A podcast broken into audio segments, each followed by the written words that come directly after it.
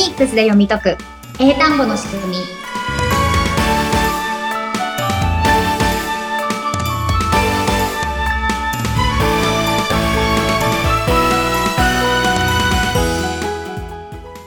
皆さんこんにちは。パニックス英会話講師の坂下悦子です。そしてインタビュアーの神谷由紀子です。坂下さん、61回目よろしくお願いします。はい、よろしくお願いします。前回の放送では単語の効率的な覚え方というか、こういう覚え方をしていくといいよって話をね、教えていただいたんですが、皆さん何かやってみましたでしょうか？はい、やってみましたでしょうか？なんか新たな発見ありましたでしょうか？ありましたかね。私前回ね、なぜか手前にやった鉛筆削りっていう出したんですけれども、調べてみましたよ、鉛筆削り。あ、調べましたか？どうでしたか？はい、思ったよりもかっこいい名前だったけど確かにって感じでした。カタカナで言っちゃうんですけど、鉛筆削りは、うん、ペンシルシャープナー、うん、カッターじゃないんだって思ってシャープナーって言うとなんか響きがねかっこいいなと思って、これ絶対忘れないなと思ったんですけどでもそうですよね、この鉛筆の先がシャープになっていくんですもんね、シュッて。そう、うん、確かに、うん、そりゃそうだって思ってでもこれただただね、前回の放送で坂下さんからそれはペンシルシャープナーだよって言われたらきっと流れてっちゃったような、なんだろうこれって思って調べて、おーって思ったことでも定着をしたと思うので、確かに生活に密着大事だなと思いましたね。そうですよね。なんかね、これはこうですよっていうのは多分今まで私たち結構習ってきてはいるんですよ、どこかできっと。でも忘れているわけですね。忘れてますね。でもね、自分が興味を持って、なんだろう、気になるなっていうふうに頭がなると、それで答えが来ると結構スッとするというか、嬉しい。なのでね、そんな感じで、ちょっと覚えなきゃっていうふうに意気込みすぎず、これなんだろうなみたいな感じで、楽しみながら覚えて、見るたびにちょっとそれを思い出していただいて。そうですね。私はもうペンシルシャープナーだってもう絶対に見るたびに思い出しますもん。そう、いいですね。そう、繰り返しが大事ですね。皆さんもね、ぜひ気になったものをどんどん調べていただいて、結構ね、これこんな風に言うのっていう意外なものがたくさんあると思うんで。そうね。今私マイクの下にタオル引いてるんですけど、これもこういう風に言うんだっていう言い方、発音もきっと違うなっていうのがあるので、そうですね。文字が出てきたら、フォニックスでね、読めるものだったらね、それで当てはめて読んで、読めるか読めないかね、チェックしてみるのもいいですよね。で、そんな、丸1、初級編丸1ということで前回はさせていただいてて、今回は丸2というね、きっとリスナーの皆さん楽しみにしてたと思うんですが、丸2ではどんなお話をしていきましょうか？そうですね。これから英語学習を始めたい、単語いっぱい覚えなきゃいけないっていう初級の方向けの単語の覚え方のポイントの丸1を前回お伝えしたんですけれども、今回丸2なんですけれども、これはね、1よりもちょっと中級に近づくためのステップになっていくんですけれども、前回も最後の方で、単語を何のために覚えるかっていうと、その後やっぱ文章に組み込みたいからじゃないですか。単語ベース、単語だけで全部会話をしようっていうのは、ちょっとなかなか難しいので、このね、文章につなげていきたいんですけれども、その時に英語だと大事なことがあるんですね。英語の文章を作っていくときに、その単語の品詞は何かっていうのをしっかり理解することが大事になります。品詞、名詞とか動詞とかいうお話ですか？そうなんですよ。で、この品詞を理解しておくと文章のどこに入れるのかっていうのが分かってくるんですけれども、でもなんとなくの意味だけ、品詞理解しないで意味だけで取っちゃうと、なんか、意味だったらどこでも入れれるみたいな感じになっちゃうじゃないですか。確かに。だから、どうやって使う単語なのかのイメージがちょっと湧きにくくなっちゃったりするので、なので、せっかくね、単語を覚えるときは、その、後から使うとき使いやすくしておきたいので、品詞は何かっていうのを意識しながら覚えるといいんですね。確かに前回の放送で、その簡単な、もう超簡単な文章にしてねっていうのも一つのポイントであったんですけど、SVOC っていう場所があるよっていうのは軽くね、私が言ったところが、そうですよって話はあったので、そこですね。それぞれの活躍できる場所は決まっているというか。意味で取っちゃうと、英文にするのが難しいので、まず品詞をしっかり確認します。で、まあね、初級だと、まあ、なんか品詞とか難しそうみたいになっちゃうと思うんですけれども、ここも別に、ゆくゆくそうだから気にしといた方がいいんだな、ぐらいで全然いいんですけれども、まず、最初に覚えてほしい品詞っていうのがあります。はい。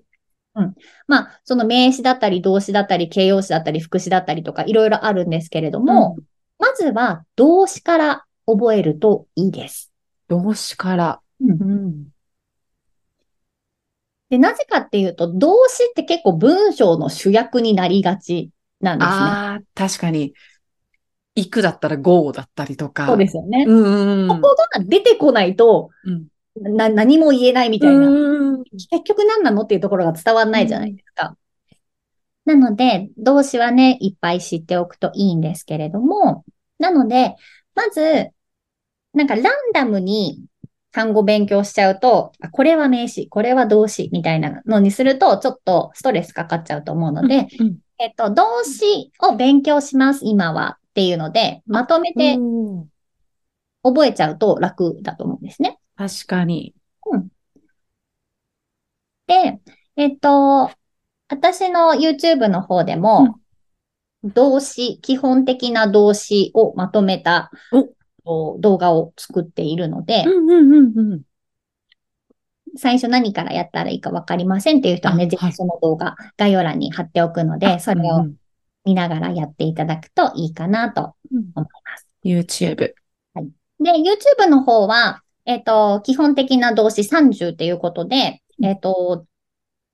単語と意味と例文と、で、それの日本語訳っていうのが出てくるんですけれども。すごいお得な感じまとまってるっていうのは。なので、まず最初はね、それを見ながら、意味とか、こういう文の中で使うんだっていうのを確認していただいて、で、あとね、この動詞は実はね、秘密があるんですよ。秘密。どんな秘密か。私は、まあね、なんか単語の一覧とかなんかそういうのって作ってる人いっぱいいると思うんですね。あるし。なので、なんか私が今更作んなくてもいいかなと思ったんですけれども。でも、まあ単語を覚えるのは大事だし、なんかどうやって覚えたらいいですかっていうふうに生徒さんの声もあるので、まあじゃあちょっと作ってみようかなと思ったんですけれども、ちょっとね、細工というか仕掛けというかしまして。どんな仕掛けが。で、今回、この私の方で、YouTube の方は、ちょっと、30っていう数になったんですけど、一覧表としては実は動詞100で作ったんですね。で、この100個っていうのが、実はうちのスクールで勉強するフォニックスの基礎編っていう6時間のコースがあるんですけど、この基礎編で学んだフォニックスのルールだけで読めるのを100個集めました。まあね、動詞というか、単語はいろいろね、フォニックスが基本こうですよっていうのがあっても、例外とかがいっぱい入ってくるので、基本的な単語でもちょっとフォニックスのルールじゃない例外のやつもあるんですけれども、今回はもう綺麗にはまるのだけを厳選して入れたので、この基礎編を勉強していただいた方は、こうだからこうだよねっていうのがスッていく100個をね、集めたんですよ。すごーい。で、全部読めるっていうのはすごく嬉しくなるし、それが100個あるともうなんか無敵な感じしますよね。100個動詞があると。まだまだ無敵では全然ないんです。でも安心しますよね。簡単な文章は作れるというか。そうですね。まあ、結構な数ですよね。で、今回この YouTube で公開している30の方も、その中の一部を使ったものなので、結構ね、この番組でもいろんなルールをご紹介しているので、大体皆さんも読めるんではないかと。あ、これはこうだからこうだよねって。もし読めないのがあったら、これまだやってないルールかな。感じで見ていただくと、この読み書き覚えるときも、なんとなくこうかなっていうふうに、綴りとね、読み方を考えてやるよりも、このね、ポニックス音読みとかいろんなルールで、しっくりきてやってると、単語のね、覚えも良くなっていくと思いますので、ぜひね、こちらの動画も概要欄にあるので、ぜひ皆さん活用していただければと思います。はい。まずはね、YouTube で見てみましょう、みんなで。みんなで。見ましたーって見た人ね、反応くれると嬉しいですよね。そうですね。一応ね、リストが今100のやつしかないんですけれども、もしね、こちらの番組でこの30のリスト欲しいですっていう声が多ければ、ちょっとね、30の方も切り抜きで作れる考えますので、ぜひやってみて。声が集まればもらえますよ、皆さん。そうですね。私が勝手に張り切って作って誰も別にいらなかったってなると悲しい。それはない。番組聞いてくださってる方々ほど、坂下さんからのこのアイテム欲しいって絶対なるので、反応よろしくお願いいたしますね、皆さんも。で、このね、フォニックスのうちのスクールの基礎編でどういうことをやってるのかっていうのと、こちらのね、配信でもいろんなのやってきたので、皆さんもね、ピンとくるのあると思うんですけれども、例えばルール名としてどんなのがあるかというと、一番基本は何ですか？一番基本、単語を読むときの一番基本のルールは音読みにする。そう。まずは、なんとなくペンとかじゃなくて、で、ペン。っていうふうに、音読みを足して読みます。はい。ですよね。で、もう一つが、礼儀正しい母音とかもやりましたよね。やりましたね。なので、例えば、見る、し、やったじゃないですか。SEE。これは礼儀正しい母音っていうルールなので、後ろ消えて、前の前読みにして、C とかやりましたよね。擬人化でね、例えてやっていただきましたね。これも、どこかの回で。回数がね、今出てこないので、61回にもなるとちょっとわからないので、概要欄からいただければと。概要欄でちょっと説明した回を後で調べて載っけておきますので。これ C もそうだし、合うの meet とかもこのルールですよね。meet。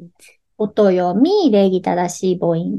あとは、2文字子音。っていうのは、子音が2つくっついて新しい音になりますよ。これを覚えてます？子音が2つくっついて、th とか最近やったやつですかね。舌が邪魔して、ちょっと音が出しづらくなってしまうやつですね。あとは。そうですね。子音、いざ、何って言われると、わからなくなってしまう。出てこない、本当に。すいません。そうね、多分単語でフォーカスしてるから、そこの部分で来ると、なんだろうってなっちゃうと思うんですけど、多分ね、単語出せばピンと来るんですけど、例えば、フォニックスっていう単語はどうやって書くんでしたっけ？フォニックス、PHONIX？ そう、それに入ってるやつ。ピーチ。そう、こんな感じで、本当単語にするとわかりますね。そうですよね。あとは、歌う、sing、NG。ぐじゃなくて、に変わる。鼻に抜けていくような。音になるやつですね。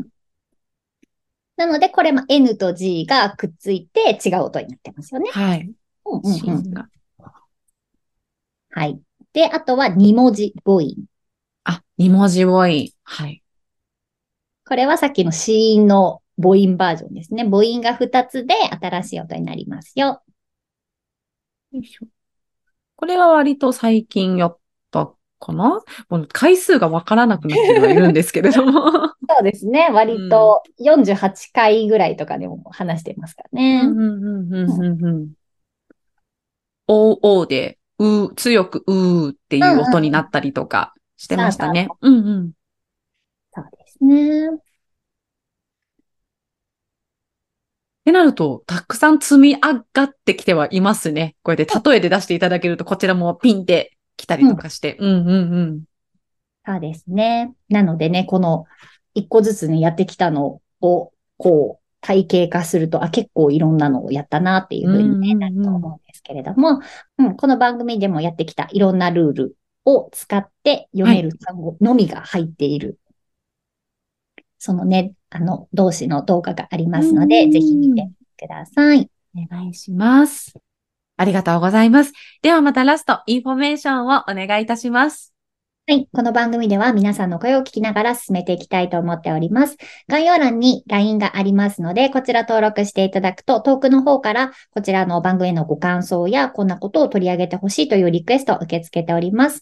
今、LINE に登録していただきますと、このフォニックスの一番基本になる音読みが覚えやすくなる仲間の音一覧表というのをお渡ししておりますので、遠くから仲間の音って送っていただきますと、この一覧表をお送りしておりますので、ぜひお気軽にお友達登録の方お願いいたします。